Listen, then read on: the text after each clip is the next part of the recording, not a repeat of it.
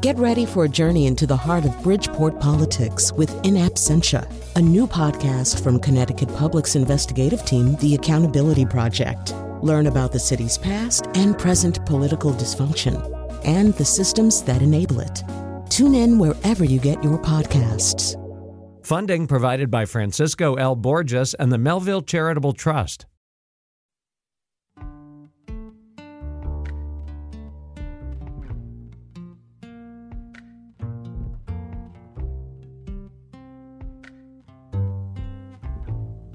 This is Where We Live on Connecticut Public Radio. I'm Lucy Nalpathanchel. The pandemic has certainly magnified health disparities in the U.S. Today, we'll look at cancer disparities that persist in communities of color. We'll talk about why, including barriers to screening and early detection.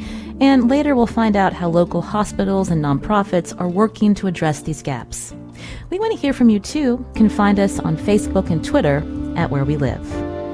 First, a recent study in the Journal of the American Medical Association found African American women with non metastatic triple negative breast cancer were more likely to die of their disease than their white counterparts.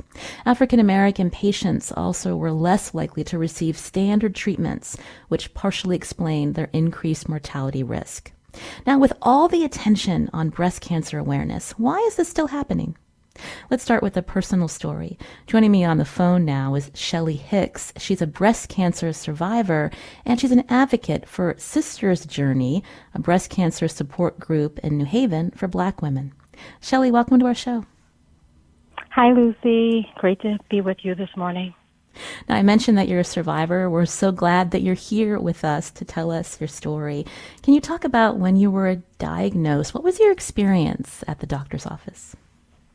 Sure. Um, I was diagnosed at age 34 with early stage breast cancer. And um, just to back up a little, my mom was diagnosed and, and thankfully is a survivor, but she was diagnosed three years prior. And so I had become very aware of my body and its changes, and I had begun to schedule or, or actually conduct self exams myself. And so I found a lump and I brought it to my gynecologist's attention and she told me, you know, you're pretty young. Why don't we watch it for a year and see how it progresses? And over the course of a year, I noticed that it got larger and it got harder. And I brought it to her attention at the next visit. And she, given my history, still said, you know, I truly don't think it's anything. Um, I think that exposing yourself to a mammogram may be a little more um, troublesome than um, what you may have found right now. So, I just wanted to uh, talk a little bit about what you shared. So, you were sure. you first saw you noticed this lump um, in your early 30s, and given your family history, the doctor still told you to just wait and see. She did, yeah, she did. She said, you know, I, I, I don't think it's anything. Why don't we just wait and see? And wow. I think that um, maybe it was an unconscious bias or, or conscious bias, but I, I believe it was unconscious. Uh, you know, looking at my the way that I look, looking at my age, I look much younger, and I am a black woman. Um, and I think that black women come across this more often than not. And so a year later, she was still telling you, well, maybe you shouldn't get a mammogram uh, with concerns about radiation. So, what made you still think, you know, there's something wrong? I need to check this out? Like I said, I had become really aware of my body and sensitive to the changes. And so I knew that it was something. I had this just innate feeling, um, a, a voice of God. I just, I knew that something was off. And so I called Smilow uh, myself, Smilow Cancer Center here in New Haven, and scheduled a mammogram. So can you walk us through that process? Because I know, you know, some. I know before I ever had my first mammogram, I was kind of, you know, dreading it, right? and so were you right, concerned yeah. at all about, you know, what it was going to be like, and you know, just the process? I I really wasn't up until about an hour before the mammogram was scheduled. I was just hoping to get some sort of confirmation that this doctor was right, and it was nothing, and I didn't have anything to worry about. And right before I walked in, um, I, I felt this feeling of dread. but everyone um, at Smilow Cancer Center was really, really caring and, and welcoming. Um, I did go to the mammogram, and the radiologist or, or the uh, the technician there, she said to me, "You know, why are you doing this? You're so young." And I was thinking to myself, "Is this a sign? Should I not be doing this because this is the second time that I'm hearing this?"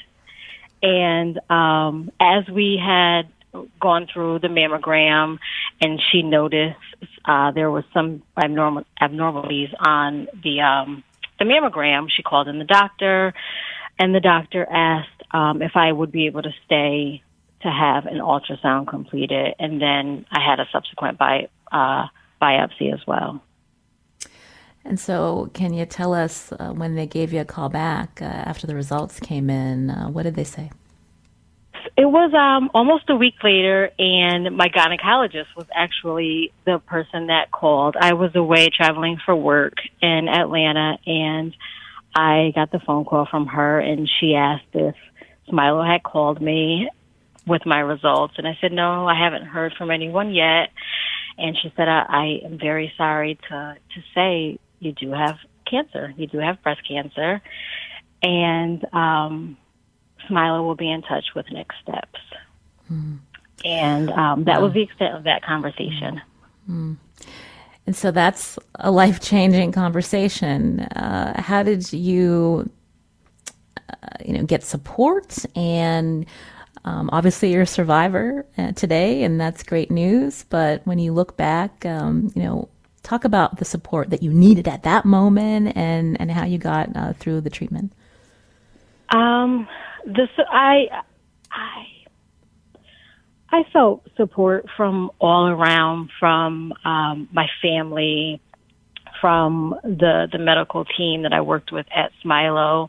And that exact moment when I got the phone call, um, I was in Atlanta, Georgia, and one of my best friends happens to live in Atlanta, Georgia, and so I was able to to spend some time with her and kind of process the the news that I had just gotten. So I was thankful that I wasn't completely alone. Um, when I got back, it was there wasn't a lot of time for me mentally to emotionally process that news. It was really just kind of go time for me. I know that I knew that I needed to to figure out, you know, what my game plan was going to be, how I was going to respond to whatever treatment that they were going to suggest, um, and how I was going to get past it because I am a mom. I was I had a ten year old son at the time, um, and it you know it was a lot. It was a, a lot for me to deal with, but I am grateful for the support that I felt from my entire community, my entire village. Mm. Now, you also got support, I believe, through Sisters Journey in New Haven. Tell us about this group. Sisters Journey is an amazing organization. They um, are a support group for breast cancer survivors and and also for you know their extended community. So my grandmother is a survivor as I said, my mother is a survivor, and so they were both already a part of Sister's journey. And when I received my diagnosis, um, from that moment, they jumped in and supported me in ways um, as they do a survivor instead of, you know, their caregiving support group or caregiving community. So they, they came in and they were very, very uh, supportive. They were very helpful in just making sure that I had everything that I needed and that my family had everything that they needed to support me um, closer. Mm-hmm. And so, this is a, a, support group for Black women in the New Haven area who've been diagnosed with uh, with breast cancer. When you're talking with them um, and um, as an advocate, you know, were there similar stories of feeling where when they realized something was wrong or they felt like something was wrong that they didn't feel like they were being heard? Yes there are there are plenty of stories.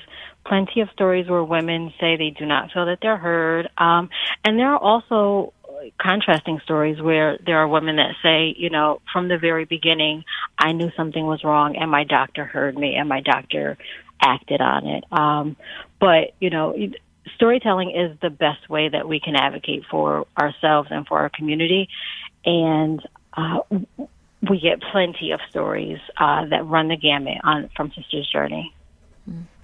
You're hearing uh, with me here on Where We Live on the phone Shelly Hicks, a breast cancer survivor. She's an advocate for Sisters Journey, a breast cancer support group in New Haven for black women.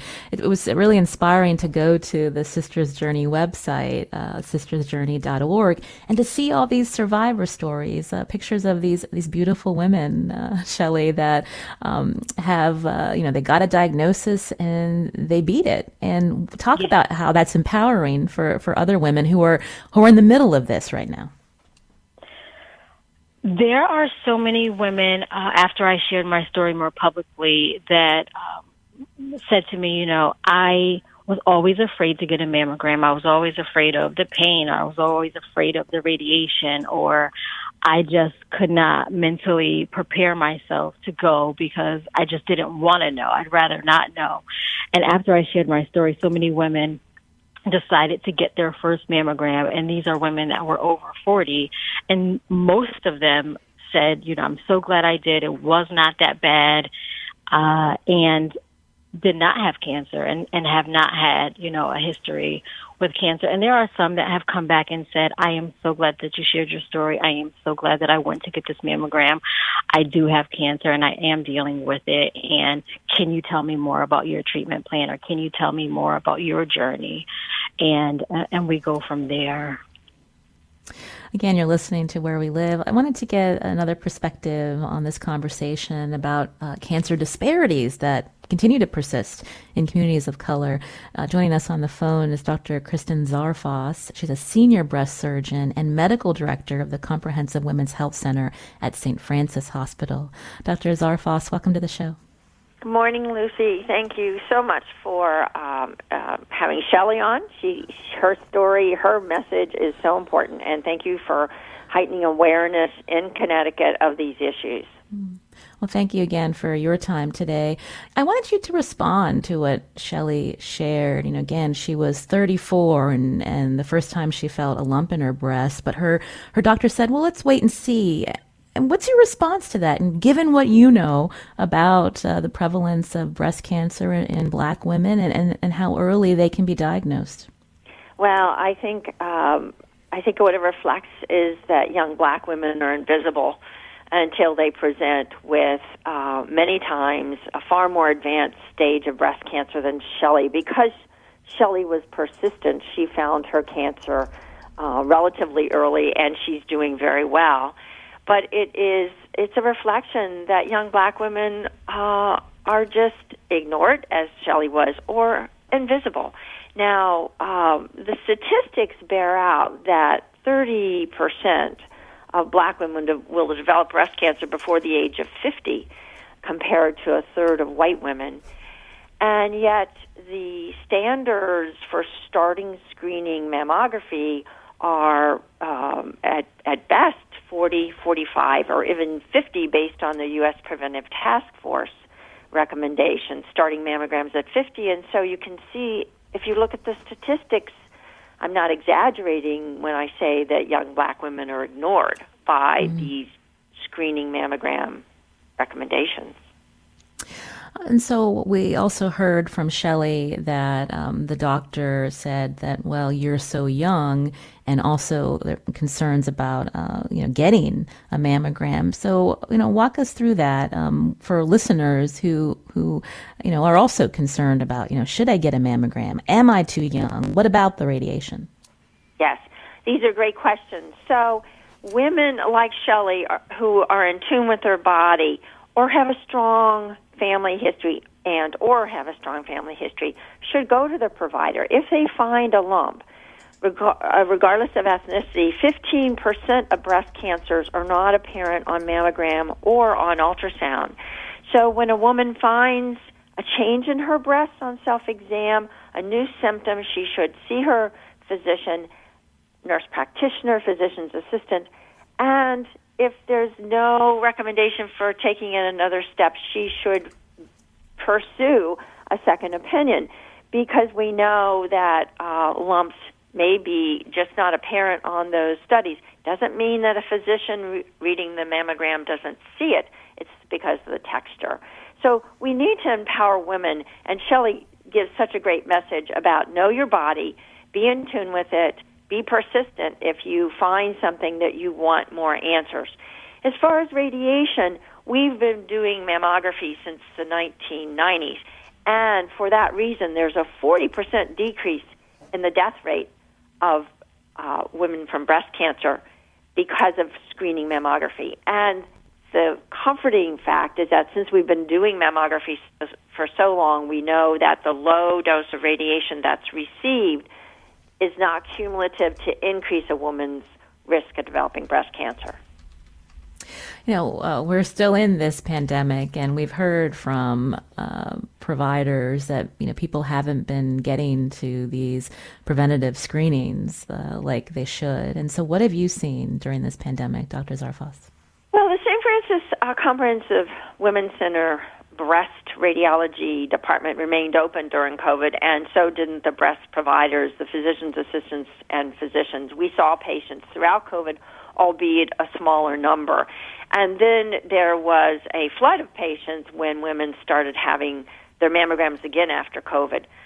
Make no mistake, women were being cautious about during COVID, and we respect them for that. But once um, the numbers of COVID decreased with the first surge, and women started uh, coming in because they had found a lump and coming in for their screening mammograms, we saw a lot more cancers, and there's data about that. Um, I want to commend every woman who has had a mammogram or did self exam and saw their physician during this time because it takes courage because of uh, the COVID restrictions we because we're based in Hartford, which is one of the cities with the highest population of black women, we at the St. Francis Comprehensive Women's Center see a lot of young women with breast cancer and I have been working with Sisters Journey and other groups around the state now for almost a decade on heightening awareness. There are a lot of issues behind why um, there's a higher mortality rate uh, from breast cancer in black women three times increased mortality in young black women. Um, a, a lot of determinants, but let's get down to the basics. There are a lot of determinants that society has to work on with the disparities we've seen of, of people of color with COVID, but also with breast cancer. But if if cancer occurs in black women younger, it's common sense and there are plenty of papers now supporting the studies that we should be doing mammography and screening in young black women earlier than the standards from the American Cancer Society or the U.S. Preventive Task Force. There what are about, precedents in other cancers for mm-hmm. screening uh, measures earlier than the standards, and why shouldn't young black women have those same rights? Well, what about genetic testing? Uh, when we think about the Ashkenazi Jews who are predisposed to the BRCA gene, um, we see uh, studies that show um, you know black men of Caribbean descent uh, have. Uh, um, you know, they should be be screened for prostate cancer earlier. I mean, uh, talk through uh, genetic testing. should that be pushed more for at-risk people of color? Well, I think I think we need to look at each woman and her individual risk factors. So, what you have just cited are two precedents where we look at populations that have a higher risk, such as in Jewish women of Ashkenazic descent. Then, um, insurance coverage will cover genetic testing, and unlike someone who does not have an inc- of a population of women who don't have an increased risk, as with PSA prostate screening in young black men particularly of Caribbean descent, they have a higher risk. So PSAs, the blood tests, are covered. Uh, in other words, these screening modalities are available. To answer your question directly about genetic testing, each woman, regardless of ethnicity, should be looked at with her family history if she develops breast cancer, at what age she develops breast cancer, to see if she and her family could benefit from genetic testing. But what we're talking about here is looking at the facts about a certain group's increased risk of developing any type of cancer and applying screening guidelines based on those risks. And thus, why I think Shelley might agree with me. Um, if young black women develop breast cancer younger, shouldn't we be screening them earlier? Right. Shelley is still with us. Shelley Hicks, again, uh, who's a breast cancer survivor. You know, uh, I wanted you to respond to what Dr. Zarfos shared.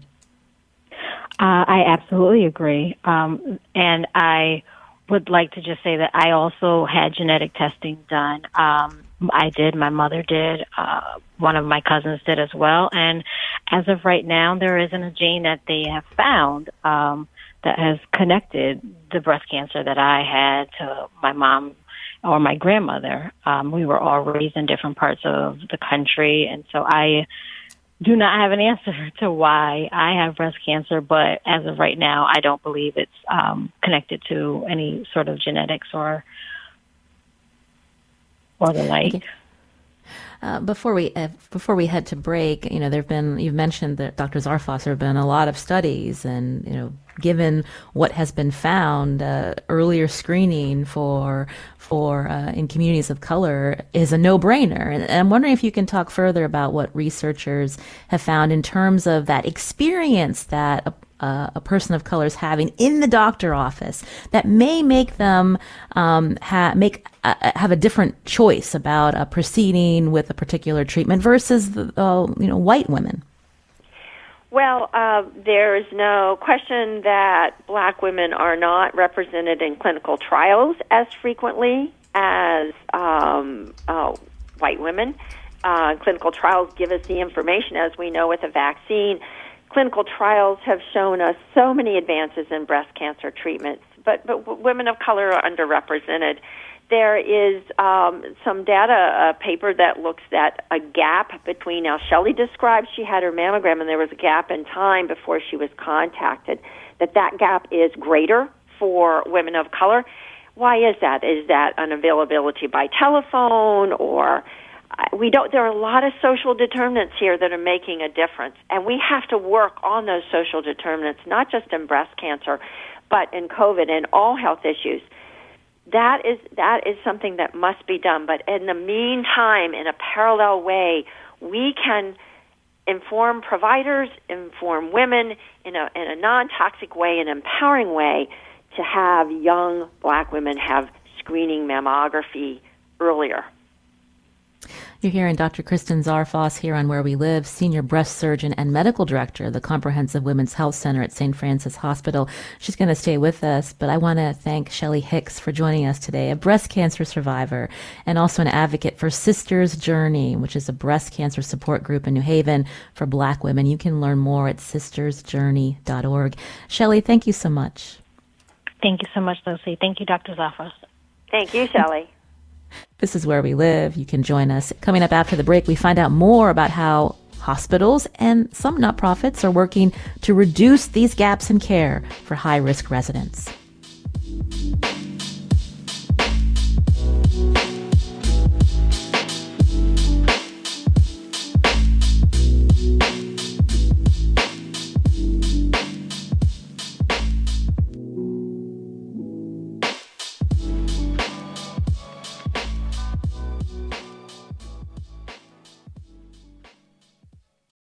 Support for this podcast comes from Hartford Healthcare.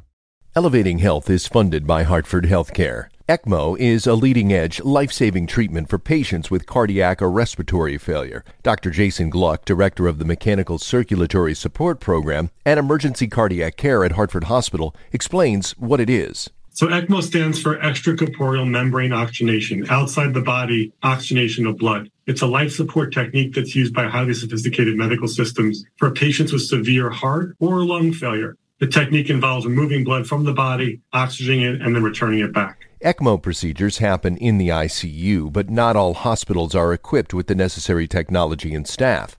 Dr. Gluck describes Hartford Hospital's ECMO Go team. So ECMO is considered when treatments have failed.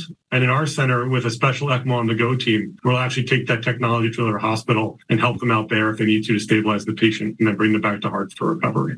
For more information, go to ctpublic.org slash elevating health. This is where we live on Connecticut Public Radio. I'm Lucy Nalpathanchel. Black women in America have the highest mortality rate from breast cancer than other women. So how can the medical community help? Researchers at Ohio State say national screening mammography guidelines still do not reflect the high risk status of black women. That's something that my guest on the phone has also shared. She's Dr. Kristen Zarfos, senior breast surgeon and medical director of the Comprehensive Women's Health Center at St. Francis Hospital. Uh, so, uh, Dr. Zarfos, uh, what's the process to get all these organizations on the same page so that doctors give their patients the right guidance for testing based on the risk factors? Well, that's that's the crux of the matter, Lucy. Thank you for for boiling right down to where we need to be. You know, uh, I, there are uh, physicians from 14 different institutions around this country who, uh, through their uh, co-editing papers that support this, that are as passionate as Shelley is, as you are, to bringing this to attention, and certainly as we are at St. Francis. And Trinity Health Center has uh, opened the door to educating um, physicians in their 92 uh, hospitals in 22 states around the country. But that that's just a small uh, part of what we need to do. You know, thanks to the Biden administration, uh, Dr. Nunez Smith from uh, Yale mm-hmm. is representing inequities in healthcare uh, on, uh, on COVID and other health issues at the federal level. And so, as you quoted the Ohio State um, article, uh, which is entitled A Call to Action, we need to organize to sit down at the table with those who make the guidelines to to look at the data. This is all evidence based. These numbers that I have shared with you, we have known since the 1970s. Were published in the journal Cancer in 2002, so this is not new news. But what COVID has done in heightening our awareness, pulling the veil back from what we have refused to see mm-hmm. um, as a nation on disparities and inequities in healthcare for people of color, we cannot ignore it any longer. And Dr. Nunez Smith is working on this at the federal level. All of us need to stand up and say, no longer ignore these young black women. Mm-hmm. At the same time, Dr. Zarfos, you know, I'm sure for women who are listening and as we're talking, you know, it it really is unfair that the onus is on women to be proactive in some way when we've got so much on our plate. There's so much happening and we've got to remember, you know, make sure you get these preventative, you know, prevention measures, yes. uh, you know, go get your mammogram. And, you know, that's just, that's a real failure of our healthcare system, right? Like it's it on is. the individual. it is. There is without question. And, you know, it's just like the issue that they like to say obesity is a risk factor for breast cancer in all ethnicities, and they they say that in young and black women of all ages. Excuse me, no woman chooses to be obese. Don't blame the woman for her cancer. Help her to understand early detection. Help her with her health. I agree with you, Lucy. You know, what is a more critical decade in your life than your 30s and 40s as a woman? You're raising children, you may be the only breadwinner, maybe you're going back to school. It is a critical decade. Um, I am far older than that, but I, you know, your 30s and 40s are so critical. We need to help women. Uh, we, as healthcare professionals, need to educate our colleagues now, today, and we need to strive to talk to the payers, particularly since we're the insurance capital uh, of the uh, of the world. We need to talk to the educators at the medical schools, the physician's assistant schools, the nurse practitioner schools, we need to get out into the community and we've just hired a new we're working on hiring a new outreach worker at our breast center for breast health and i want to emphasize breast health we don't want it to be a toxic message that you're young and you're going to develop breast cancer we want the message to empower women on taking care of their health and having a mammogram or doing self exam and being proactive to go to their physician is about women's health of all ethnicities, but particularly in young black women. Uh, we're going to be going to a reporter from Connecticut Health Investigative Team to talk about some other disparities in our community and how some local hospitals and advocacy groups are working to close these gaps. But I, I just wanted to go uh, ask you, Dr. Zarfos, for women who are fearful of that first mammogram, can you just give us a little advice on, you know, again, the process and to maybe, you know, distill that fear for them, dispel it? Yes. Well, I think we have to look at it as peace of mind. And so a, a, a, brief 10, 15 minute mammogram where there's a little compression of your breast, a little a mild discomfort for some women, a little more discomfort for others, but a brief period can give you 364 and a half days of the year peace of mind that you're taking care of yourself, that you need not worry. You know, in my experience with our team at St. Francis, the nurses I work with, um, it's it's the unknown that's most fearful to all of us. And so rather than struggling with the unknown, do I have a breast problem or not? Take that measure, minimal discomfort, mild discomfort, for 10 or 15 minutes to give you 364 days of the year of peace of mind. Uh, those are great uh, words for all of us. And I know after the show, I'm going to call. I'm going to set mine up. Thank you, good. Dr. Zarfos, for that good. reminder. Uh, Elizabeth Hubeck has, has been waiting uh, on Zoom. Uh, we want to talk with you about your recent story for uh, the Connecticut Health Investigative Team, because you're also looking at other disparities in communities of color. Let's talk about colorectal cancer screening, Elizabeth. What did you find? Hi, Lucy. Thanks for having me today. Um, absolutely. Here in Connecticut, um, there are definitely um, disparities um, in colorectal cancer when it comes to both screening and um, just the, the rates.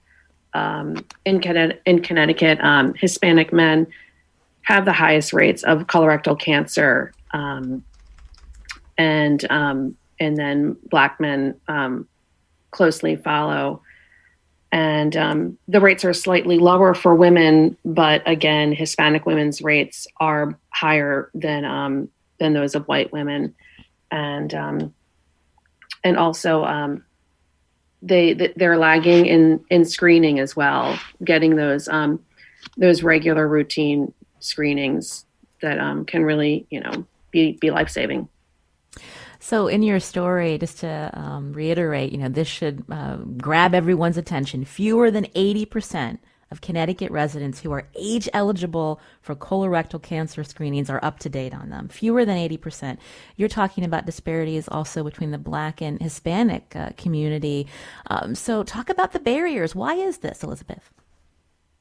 Sure. Um, well, I, I spend um, quite a bit of time talking to folks at Project Access of New Haven, which is a, um, a nonprofit that uses a really unique model of, um, and it's actually a research based um, national um, model um, in which they use patient navigators. And these are folks who work directly with patients to to help them get through these barriers, which can be as varied as um, uh, simple distrust of, of screening and, doctor visits to translation um, services that they may need, um, transportation, um, and you know, childcare, all the things that that prevent folks from getting to those um, those visits. Uh, you profiled a 71 year old uh, New Haven resident, a native of Peru. Uh, tell us a little bit about him and how he got to his screening. Right. Um, that's a, a um, great example. Um, Mr. Estrada is um, a 71 year old native of Peru. And he um, he did find his way to um, Project Access, and you know, once he was um, educated on the the family history link, um, his father had died of colorectal cancer at 65 years old. Um, he didn't want to, you know, um, follow in his footsteps, and um, so um, they the folks at Project Access made sure that he that he got everything that he needed in terms of the everything from the the prep, um, the preparation that needs to go um, into that um, the day before the colonoscopy. Um, made sure that was um, taken care of, um, paid for, and that he that he got that colonoscopy. And since 2018, he's been getting these routinely, and you know it. He's it's been life saving for him. He they found um, several polyps on these screenings that they were able to um, surgically remove um, at the same time. So that's been it's been great for him. Uh, Dr. Zarfos is still with us. What's your take on the patient navigator model from this nonprofit, Project Access? I think it's a wonderful model. Patient navigators are so important. We have three nurse navigators who help each of our patients develop uh, who have uh, breast cancer. Navigators from nonprofits. We also have a colorectal outreach worker uh, program at St. Francis. But what we have just heard is phenomenal. Let us not forget, all of us, Chadwick Boseman, the young, brilliant black actor who died very young from colon cancer. Let us not forget him. Um, you know, Katie Couric had colonoscopies in the past on TV, but let us not forget that breast uh, cancer, but colon cancer is a big issue for people of color. And what I've just heard is going on is phenomenal, and I congratulate you for what you're doing in your program. And uh, Elizabeth, uh, another person that you spoke with uh, that heads this new program at Smilow Cancer Hospital, uh, again, uh, talking about genetic testing for individuals. Can you tell us briefly about him? Certainly. Um, Dr. Xavier Llor, he directs the cancer screening and prevention, um, which is part of a new program called Community Engagement and Health Equity at the Smilow Cancer Hospital.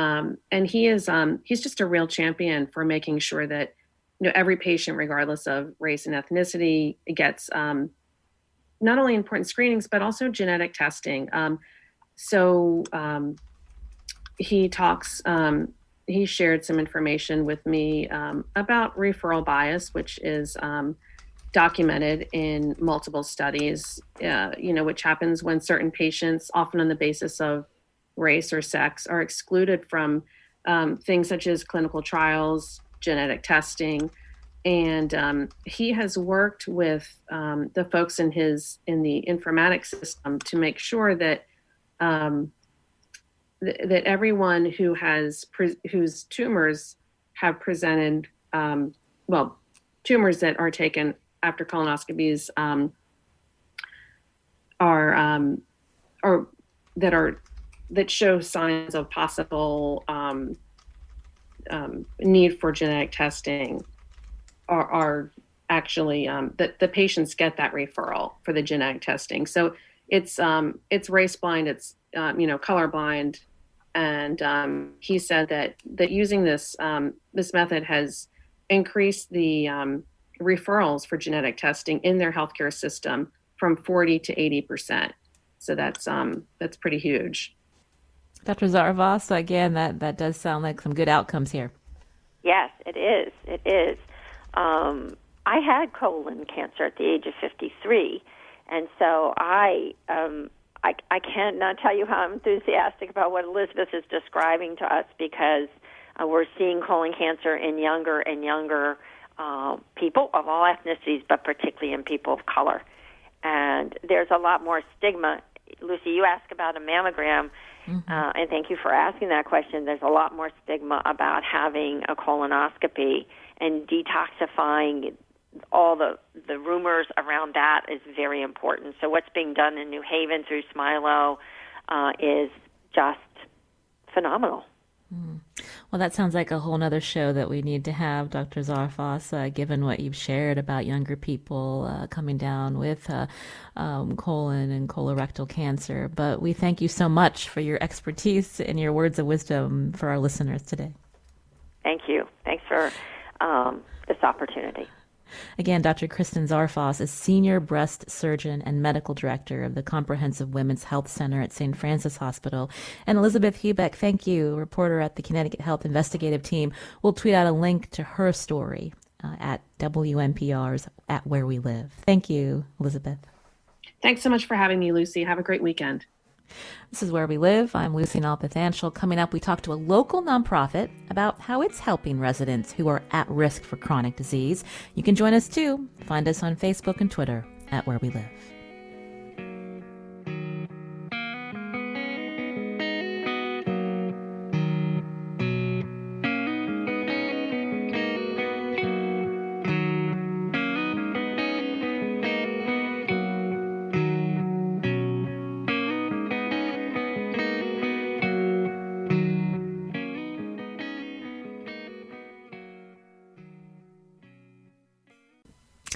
Is Where We Live. I'm Lucy Nalpathanchil. Now, we've been talking about health disparities among communities of color. How are local nonprofits working to help high risk residents? Gather New Haven manages numerous community gardens, but also has programs to help people who are at risk of chronic disease. Joining us now on Zoom is Sochi Garcia, who is the assistant program manager of the farm based wellness program. She works specifically with youth, too. Uh, Sochi, welcome to our show. Hi, thank you for having me here. So, just to give some background for our listeners, Gather New Haven formed in early 2020 after New Haven Farms and New Haven Land Trust merged. You organize or manage about seven farms, more than 50 community gardens. But we want to talk to you to find out about the programs that promote public health, um, including the farm based wellness program. What can you tell us about the people that you serve? Yes, the people that come to our program are typically referred from New Haven clinics most of our patients have historically come from the Fairhaven Community Health Center, which is where the residents are primarily of Hispanic or Spanish speaking descent. And when they come to us, it's usually either through a doctor referral or through word of mouth. Usually, our participants have predisposed to high risk health oriented diseases like diabetes, high cholesterol, or high blood pressure what we our main goal is to intervene and prevent some of these diseases into becoming more or less permanent. And our main goal really is to transform their lives in a sustainable way. We give them various lessons about healthy cooking exercises mindfulness activities just anything that they're very comfortable into adapting into their own lives because overall this is more for them than it is for us. So we're just a resource for them and the families that we serve at our program. So tell me more about how you connect with these uh, residents. Uh, it sounds like there's a lot of good outcomes, but in terms of just getting people interested to participate, um, just walk us through that, Sochi. Yeah, during recruitment season, uh, we try to have a more conversation about what the participants perceive their lifestyle. We never want to come in thinking that they're unhealthy or unwilling to do any healthful changes. Instead, we sit back and try to hear them. And usually they're very vulnerable to us. You'd be surprised at how much they the world is close to. And I think a lot of it has to do with if you speak Spanish, they're more willing to open because then the language barrier is removed and they discuss about how they're worried about their children or themselves, but they don't have a basis as to where to start.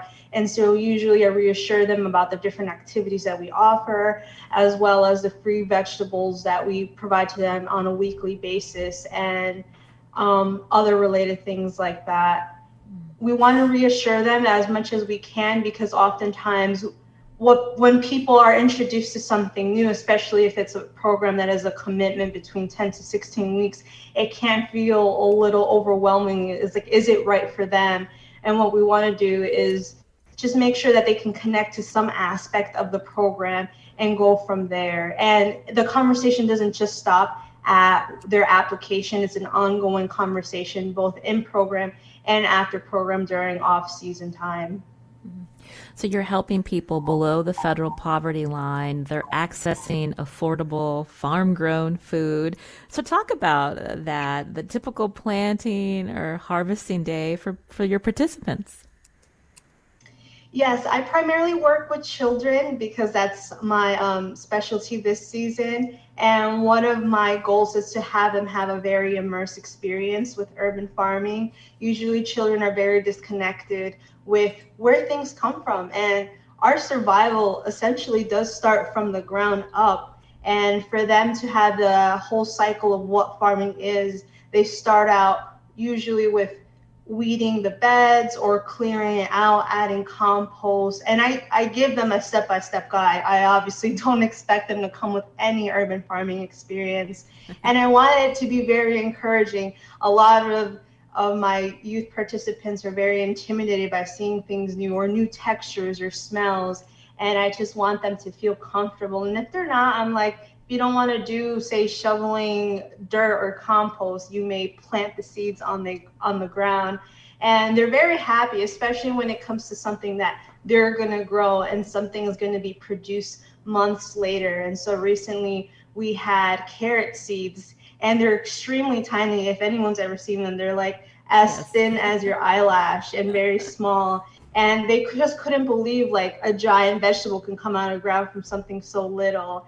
And I try to also tell them how when you have a seed in your hand, think of it like a baby. It's very fragile, but very resilient. And so if you're going to place this on the ground, have in mind it's like this is what you want to care for in the long term. So I try to have a, a, narrative alongside with what the activity that they're doing. That way they can create a, a deep layered connection with farming and also with the food that they're evidently going to eat later in the season. And also a, a story to share with their parents too, because this is an intergenerational program, not just something exclusive based on mm-hmm. their age. And that was my next question to you, Sochi, about how children can help influence uh, uh, their parents in, in healthy eating and even eating together. There's nothing like uh, going into the garden and harvesting something that you've grown. It's, it's a great feeling. Yes, I um, what I do with the children is to have them taste test or feel. I try to engage all of their senses as much as I can because usually food is mostly about taste, sometimes smell, but it's only it's a a mouthful experience. And so if you have children who are very unfamiliar with kale or even a cucumber, believe it or not, they may feel an aversion to something that's so new. And so I'm like, here, just taste it. I don't force them or anything. I'm like, if they can just see it and how it's picked from the vine or from the ground, they have almost like this instinct to go ahead and go forward with just taking a bite. And usually I have a pretty positive response. And I've had had some parents come up to me and say, hey, my child never liked kale or didn't even know that was a word, but now they're actually asking me to buy it at the grocery store. And that makes me really happy because it just takes one experience for them to actually start making a life changing decision. Well, that's good to hear. And that, you know, when we think about measuring outcomes, that's uh, one outcome. But when we think about residents who might be high risk or maybe have uh, diabetes, how do you encourage testing blood glucose levels or, or, or helping with diet for people that are that have diabetes, Sochi? So with the children is a little different. I try not to be at too structured with them because sometimes I've noticed with children it's like when when the environment's a little too similar to school, they uh, sway away from that. What I do more as a, an assessment for them is what are the vegetables that you've eaten throughout the week? Is there anything new that you've incorporated? But when, and I'm going to allude this more to the adults where there is a lot more structure for them, they keep eating log journals. We also measure their uh, weight on a weekly basis, just as to see if there's any correlation as to implementing healthier foods can lead to a weight change. But it's not a requirement that they need to lose X amount of pounds. It's just a way as uh, for us to, what's the word I'm looking for? Just to see if there's any correlation with those two with diet and with um, healthier lifestyle changes. But by no means we want to enforce a, a, particular outcome because then that makes it a little bit deterrent to the participants of the program.